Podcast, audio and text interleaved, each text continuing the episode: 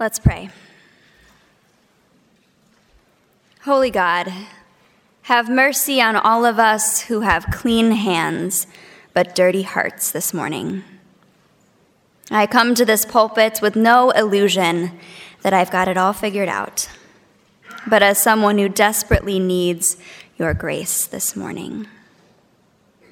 I ask that you be at work in each of us through the words of Jesus. May these thoughts and the meditations of all of our minds convict us, challenge us, comfort us, and conform us more and more into the image of Christ. Open our ears to the truth that you have for us in this space and time together. Amen. We're finally approaching the end of cold and flu season, so I feel like I can finally say this. Church is a weird place if you're at all concerned about germs.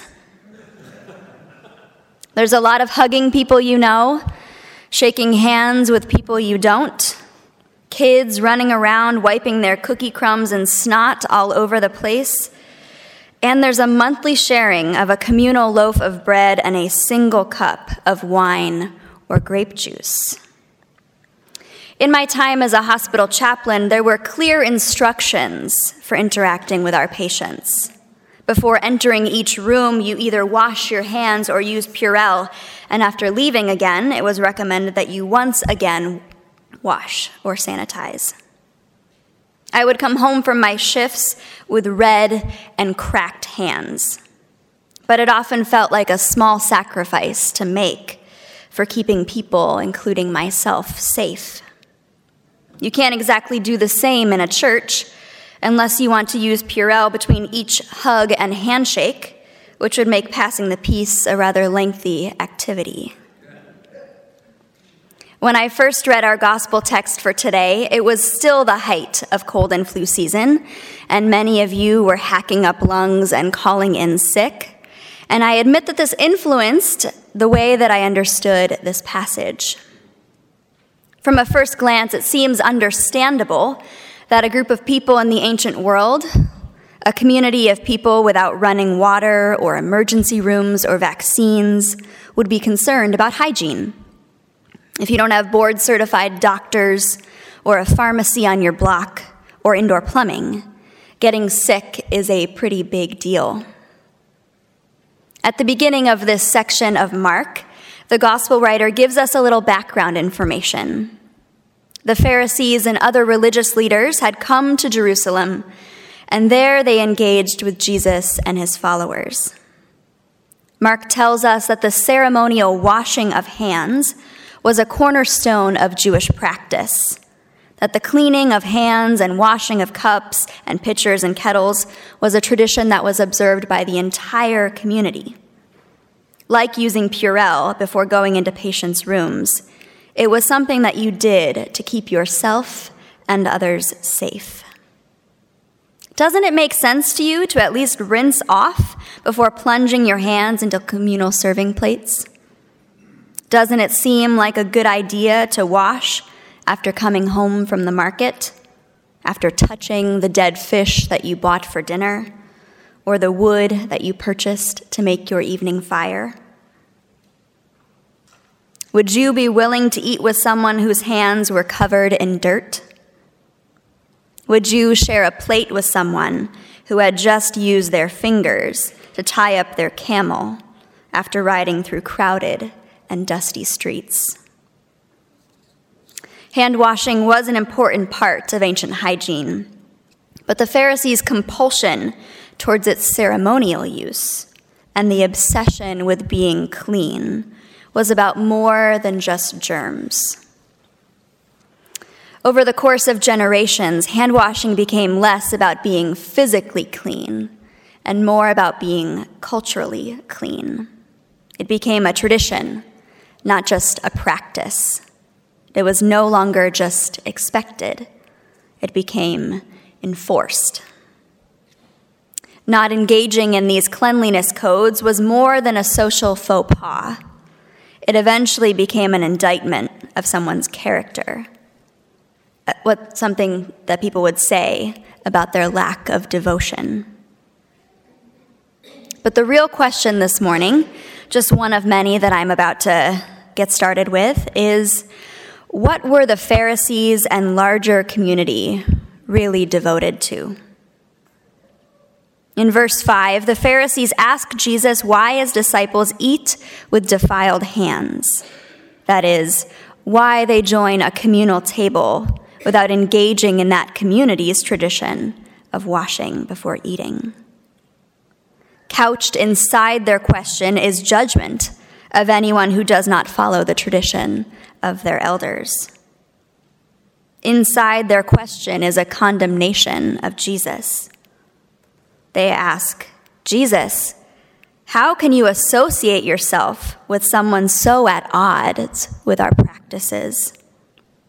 How can you be a religious leader if your followers refuse to participate in our rituals? Why do you allow yourself to be surrounded by physically and spiritually unclean humans? In verse 6, you may have heard that Jesus responds by quoting the prophet Isaiah. He says, These people honor me with their lips, but their hearts are far from me. They worship me in vain. Their teachings are merely human rules. You have to let go of, or you have let go of the commands of God and are holding on to human tradition. Now, I find it fascinating from a biblical studies point of view that Jesus uses the words of the prophet Isaiah to challenge the religious leaders of his day. That may not seem like a big deal to you, but it is a big deal to me. The Pharisees, known for their love and devotion to Scripture, would certainly have been familiar with the prophet's texts, as well as Isaiah's condemnation of the religious leaders of his own day. Second Temple Judaism, that is, the time between the rebuilding of the temple during the 4th and 3rd centuries BCE and the destruction of Jerusalem in 70 CE, was a time in which many of the writings of the prophets were copied and memorized, studied, and canonized. During Jesus' time, rabbis and scribes would have finally put together what we now call the Old Testament, the Hebrew Tanakh the Torah, the Nevi'im, and the Ketuvim. That is, the law, the prophets, and the wisdom writings. The Pharisees were avid readers of the text, but they were also followers of another set of laws, sometimes called the oral tradition. So I ask myself, why do the words of Isaiah seem to be in opposition to the traditions of the elders built up by this oral law. At this point, my overactive imagination interrupts all logical thought for a brief musical interlude. I imagine Jesus as Tevye, as the first few bars of tradition play in the opening scene of Fiddler on the Roof. Jesus walks around the village, pointing out all of the men and women going about their daily tasks, their roles and place in the community determined by various rituals and rules. He comes to a table where people are getting ready to eat, and he shakes his head. Instead of Tevye's enthusiasm for the tradition that seemingly keeps his town together, I hear something different in Jesus' voice. Something that sounds like disappointment or maybe disgust or maybe grief. Tevye sings to us that tradition is comforting. It creates stability and certainty, and it gives us a sense of safety in our ever changing world. We need that sometimes. Tevye would remind us that tradition, when done well, can remind us of who we are and where we come from. In the right dosage, Tradition can ground us in something bigger and greater than ourselves. When done right, tradition can point us towards purpose and mission. So I ask myself again why does Jesus seem so opposed to the traditions of his elders? In verse 9, Jesus gives his audience an example of what faith looks like when tradition is allowed to overshadow what it's supposed to point to. Jesus speaks to the reality of what happens when tradition isn't just a way of doing things, but becomes the only way of doing things. Jesus tells us that tradition used incorrectly points inward instead of reaching outward. Tradition that becomes purpose and mission instead of pointing to it ends up perverting the truth instead of proclaiming it. Jesus says that when tradition goes unchecked, it nullifies the word of God. It nullifies God's word to us. So Jesus looks at the Pharisees' clean hands, but, but, but tells them but, that beneath their empty ritual, they are hiding dirty hearts that even though their hands may be freshly washed, their souls are caked in the dirt of empty words and vain worship. They know the words of Isaiah, but their oral law creates justifications for disobeying the prophet's directives. These are harsh words, to be sure when I held the mirror of this text up to myself, I didn't like what I saw. I wonder what Jesus sees when he looks at me and my hands and my heart. Does he see that despite my vocation and my title, my heart still holds on to the traditions that have shaped and guided me? sometimes over and above what I know I'm called to do? Does Jesus know that even though I am at church every Sunday, my soul sometimes feels far away? Does Jesus wish that I was more inspired by the dreams of my future descendants than the rituals of my elders? I've been wrestling with these questions for a couple weeks now, ever since I was affirmed for ordination by our denomination. This body is the church of my ancestors, the community of my childhood, the university of my young adulthood, the workplaces of my career, my family my lifelong friends. The traditions of my great grandparents passed down from generation to generation. The institution that discipled me, affirmed me, called me. The people that I serve and serve alongside.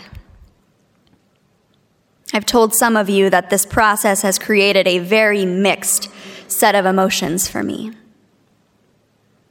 There's the usual pride and happiness and some relief, but there's also confusion and anguish and discomfort. I've struggled to articulate why this feels like both a culmination of everything I've worked for and a dark cloud hanging over my head during the dark nights of my soul, I've wondered if my allegiance to this denomination has in some way nullified the call that God has placed on my life. If my belief in the traditions of my elders has kept my hands clean, but my heart dirty. In verse 14, Jesus called the crowd to him and said, Listen, everyone and understand this. Nothing outside of a person can defile by going into them. Rather, it is what comes out of a person that defiles them. Jesus spent almost all of his ministry in the company of people who would have been labeled unclean or unworthy. He ate with tax collectors and prostitutes. He touched lepers. He had his feet washed by a woman and her hair. His ministry wasn't sanitized or sterile. It embraced the mess and muck of ordinary people people who needed His grace and His love and His mercy and His care. And I realized this week that I wanted my ministry to follow His example. I wanted our ministry to follow His example. It is what comes out of our hearts, out of our physical bodies, out of our communities, out of our institutions that either defiles us or marks us as clean. I realized this week that we cannot claim to be producing good fruit if the fruit is freshly washed on the outside, but rotting on the inside. I'll tell you that I hesitated to share my wrestling with you one, because I don't like to admit that I don't have it all together. And two, because God has laid on my heart some things that I don't want to hear, and some things that I don't think you want to hear either. So we all might be going home a little uncomfortable today. If you'd like to wrestle with these things with me, please come talk to me after the service or send me an email even if it's hate mail. Or let's schedule a time to have coffee and chat. It would be nice to have some company as I try and possibly fail to figure all of this out. When I asked God what it would look like to make my heart clean, God said that it might take getting my hands dirty. When I asked what it would look like to get my hands dirty, God answered that it would require sacrifice, but not an animal sacrifice, a whole other kind. Perhaps giving up my desire to be liked, maybe letting go of how I thought my life should go, maybe giving me a new vision for how I move forward. A clean heart means repenting of the sins that lurk in my life and the injustice that I am complicit in or choose to ignore. A clean heart means a community that acknowledges their blind spots so that they can more clearly see what God might be calling them to. The hard truth that I've come up with this week is this, my friends. Rejecting commandments in order to keep the peace may be clean, but it isn't righteous.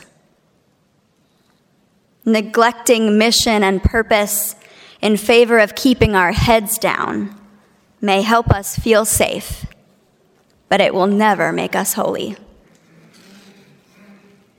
Waiting to see how the wind blows may keep us protected, but it will rot me and us from the inside out. I won't pretend to know or understand what these words might mean for you or your journey this week. We are in so many different places and come from so many different experiences. I would love to know how you are processing the transitions in our congregation, our denomination, and our world. It's a lot to be overwhelmed with. I would be glad to listen to the ways that God is speaking to you as you wrestle with what we have been called towards. I also know that there is so much work to be done in this world, so much healing to bring, so much good news to share so many bonds to break, so many chains to loosen, so many people to be set free that I can't keep standing at the sink, and I hope you won't either. There are people waiting out there to hear that they are not unclean, that they are not unwanted, that they are not unworthy. There are people in our lives who need to be told that no matter what has happened to them, they have not been defiled, that they can be whole. There are neighbors on our street who live in high rises and who sleep on our doorsteps that need us to reach out and be willing to join in their mess and their muck. There are friends and colleagues and classmates that need to see that Christianity isn't a dead tradition, but a living body of imperfect but faithful followers of Jesus. I've learned this week that there is much freedom and joy to be found in having clean hearts but dirty hands. And I want that for all of us. I want that for me. I want that for this congregation and for this city, for this country, this denomination. I want that for this season and for the next season and for generations after that. I want it for our people here in the pews, and I want it for our people who are yet to walk through our doors. So don't be afraid of a little dirt, Jesus says. Let's roll up our sleeves and dig in. Amen.